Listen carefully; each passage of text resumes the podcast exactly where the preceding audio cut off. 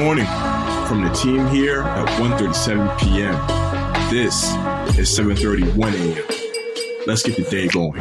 What is going on 1:37 p.m. Thank you family for listening to the 7:31 a.m. podcast. My name is Bo Templin and uh, if you're listening, you might know this other voice. Co-hosting today with me is Charlie Colebrenner. Charlie, how are we doing? I'm doing pretty well. I hope they know my voice. It's only been, you know, a year and a half, hundreds of episodes at this point. But uh, but hopefully we have some first time listeners here as well. So I'm Charlie, and hey, I'm glad to have you tuned in. I want to get some people to call into our show at some point. Like maybe we can in- include some Twitter space discussion. Sure. Because I want someone to say like first time, long time. Of course.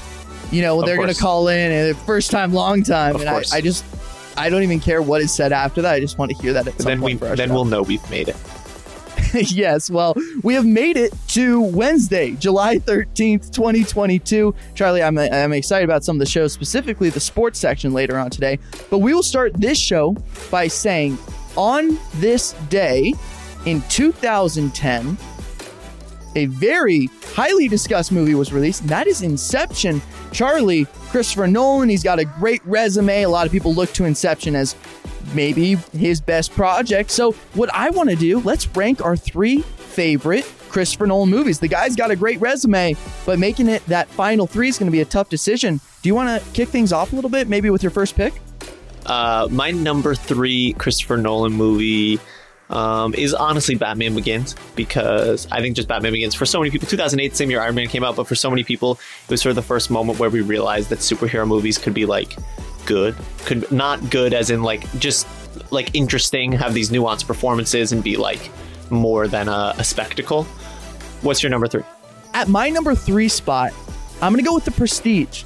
This movie blew my mind. Uh, I rewatched it maybe two months ago, and it is spectacular. Like, I just cannot understand or understate, like, how great of a movie it is. And uh, I love always telling people, like, oh, you got to go see it. You're, you're going to love it. And then they come back to me. They're like, yep, you're right. It's really, really good. Yeah, honestly, I have not seen it. I, it's one of the few Christopher Nolan movies that I've not seen, so I, I'm adding it to my list. Well, I'm excited because I believe you have a movie on your list that I also haven't seen. Okay, epic, epic, epic. Um, my number two, which I believe is the one that you're talking about, um, is Memento. Uh, Memento for me, I remember v- Memento very vividly as being the first movie that I saw in my teenage years and being like, dang, movies can be crazy. Like, just uh, it has an alinear narrative. Like, it does the, the, the narrative does not unfold in linear time, um, and it's not really revealed to you the way that it is unfolding until the end, like the exact mechanics. And so, um, I just very vividly remember Memento being the first like art film, I guess I would call it, that I ever saw um, before I like dove into like older art movies and more experimental movies. Yeah, haven't seen it, heard great things, and I've actually watched the video of Christopher Nolan explaining the timeline of the movie, which is really interesting on YouTube. Uh, he kind of like does the map of the movie, so for that reason alone, I kind of want to go see it. So maybe we can do like a in a month, we can check back in and we can like ask each other about what we thought. Yeah, perfect. My number two, I'm gonna go Interstellar. Uh, it rocked my world. It absolutely rocked my world. I think it's phenomenal. I love the sci-fi elements, and it felt like one of the true and true. Like when you think about sci-fi, um, going to outer space, that immediately cracked like a Mount Rushmore list for me. Like you could put that up there with any other science fiction going to space movie. I think McConaughey's lights out in this movie. And outside of the last 15 minutes, which I don't love, love, I think it's a it's a thrill ride the entire time. Well, I'm really interested to see what your number one is now because I'm, I'm curious to see what's uh, what's not going to be on the list. But I, I feel we must have the same number one. I will say about Interstellar. I love Interstellar. Um, I think that like abstractly the narrative is really really good. Part of why it doesn't make my top three is I just think some of the dialogue is really weird and stilted in Interstellar, in my opinion. My number one is The Dark Knight. I just think that it's. Uh, I, I guess I'm realizing on my list I don't have Inception, I don't have Interstellar, um, which I, I, stand by. Um, the Dark Knight is a top five superhero movie of all time. Um, it is one of the greatest movies of the 21st century. Features one of, if not like a top three performance from the 21st century, one of the most memorable performances of all time. And so, um, yeah, Dark Knight's got to be number one for me. What's your number one? I'm so curious. It is The Dark Knight. So you Inception also does not make your top three either. Does not Yeah. does not make my top three. I'm glad we got to do this, Charlie. We may now get into our show today. Uh, do want to say Twitter Spaces today at 2 p.m. Eastern Time. You can come chat with us, be on Twitter, and you can ask questions, give us feedback, talk about the show, maybe stories that we've covered so far this week. It's been a lot of fun. We have people coming every week.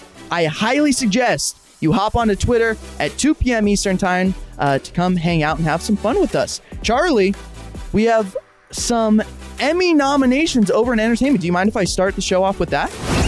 Entertainment. Charlie, the nominations for the 2022 uh, Emmys were announced, and we got those on Tuesday. We have some usual powerhouses that just kind of came through and and swept up the competition. Succession led the way. It's got 25 nominations. Ted Lasso got 20. The White Lotus got 20. Hacks got 17. Only Murders in the Building got uh, 17, and then Euphoria reeled in 16. Kind of a cool little story here from Connor is that at 25 years old, Zendaya becomes the youngest woman ever nominated for producing at the Emmys. Her co-star Sydney Sweeney also grabbed two nominations for acting, one for Euphoria and then the other for White Lotus. Uh, for a full breakdown, though, of the nominations, you got to go to the website, check it out, because Connor and Liz have been enjoying this very, very greatly. I, I highly suggest you do so. Charlie, let's stay in entertainment because um, this is actually a pretty little cool little story. I, I know you wanted to share it, so I'm excited to hear it. It is a fun one. I feel like it's been a while since it's been in headlines at all, but we all knew about Wordle earlier this year, I guess last year at this point, right? I think Wordle must have been last year. Um, and so yesterday it was announced that Spotify had acquired the Wordle derivative Heardle, which, if you're not familiar, uh, after the success of Wordle, so, so, so many derivatives came out, like similar games, but based around uh, different ideas. My favorite is uh, Poeltl, the the NBA version.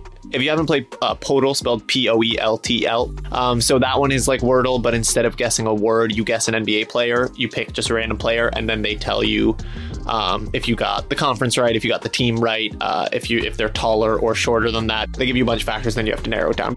Um, but one of the other most popular uh, derivatives was Heardle, which Heardle is a little bit different because uh, you don't get you don't get a lot of information every time. They play you a small, small snippet of the introduction of a song. You try and name the song. If you don't know it, you uh, you guess, and then they go to the next. They play, you another little snippet, another little snippet, and so on. Um, and so yesterday, Spotify acquired Heardle. This is the first time Spotify has ever acquired any sort of video game or game.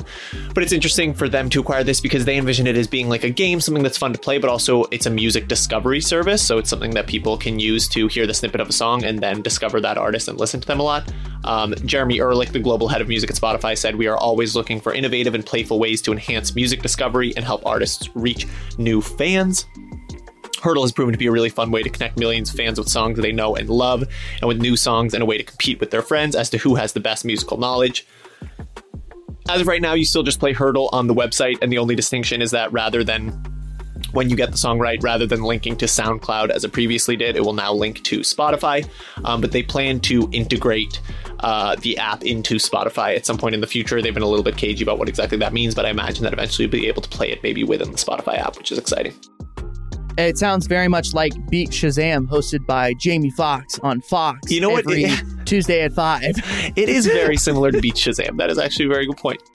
Um, hopping over to gaming, Nintendo has its own uh, Fall Guys like game starring Kirby that's coming out. Fall Guys, talk about a game that popped and then fell off. Fall Guys was a game where you played a lot of like little mini games as little guys. Um, but so Nintendo revealed a new Kirby game yesterday, which was kind of shocking because we just got Kirby in the Forgotten Land only a few months ago. But the new Kirby game, um, it seems like it is pretty clearly inspired by Fall Guys. The name of the upcoming Switch summer release is Kirby's Dream Buffet. You and three other players compete by racing through pastry themed obstacle courses. As you collect strawberries throughout each track, your version of Kirby will grow larger in preparation for the final battle. Then the final battle is a free for all where all four Kirbys do battle right on top of a massive floating platform, smashing up Kirby with the whole Fall Guys party game formula. Sounds like it could be a success. Um, we'll have to wait and see if the game ends up being as good as it looks and sounds. For me, Fall Guys part of the fun was the variety, is that you would cycle through different games, which also was sometimes a bummer because sometimes you would land on a, a mini game that you're kind of like, this one's stupid. So I can't tell if this Kirby game is going to have multiple games or if it's always that same recurring thing. Um, Bo, what is going on in combat sports?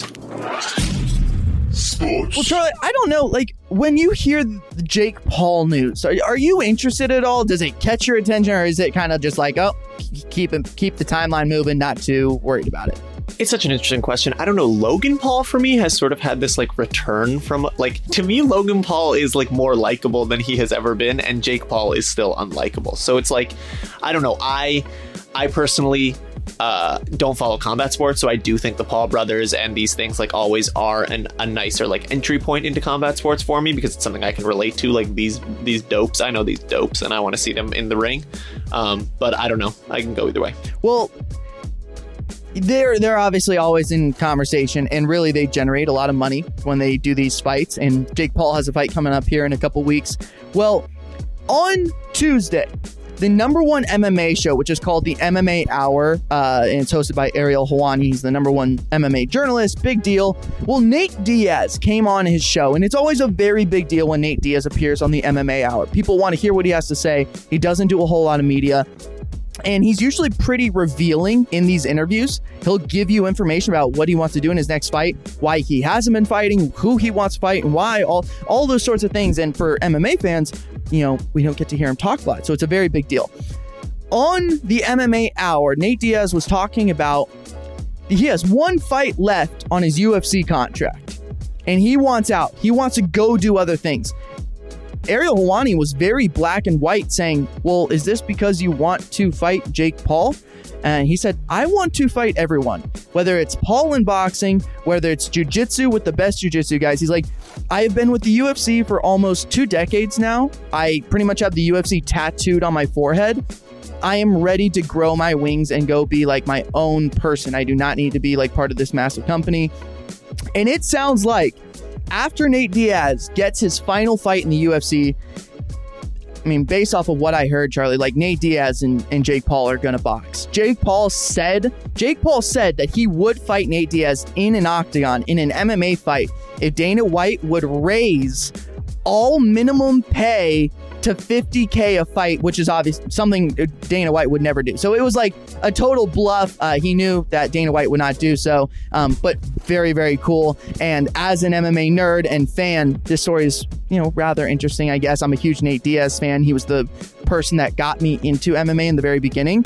His perspective on the industry is very unique. And if you are also an MMA fan, I highly suggest going to check out the interview. But yeah, Jake Paul uh, finally getting a little bit of love from the big names in, in MMA. Dana White, Conor McGregor, and Nate Diaz now adding to the adding to the mix. So well, that'll do it for today's episode of 731. Uh, for more details on these stories and more, let's head to 137pm.com. As we talked about with the Emmy nominations, Conor Sheeran, Elizabeth Pagano are breaking that down um, hop into our Discord. That's where you can go be part of the family. We have a Twitter Spaces live later today, 2 p.m. Eastern Time. Please come hang out, chat with us. Let us know what was your favorite story of the week? What do you want us to cover more? All that good stuff. We will be back tomorrow. As always, remember, stay curious.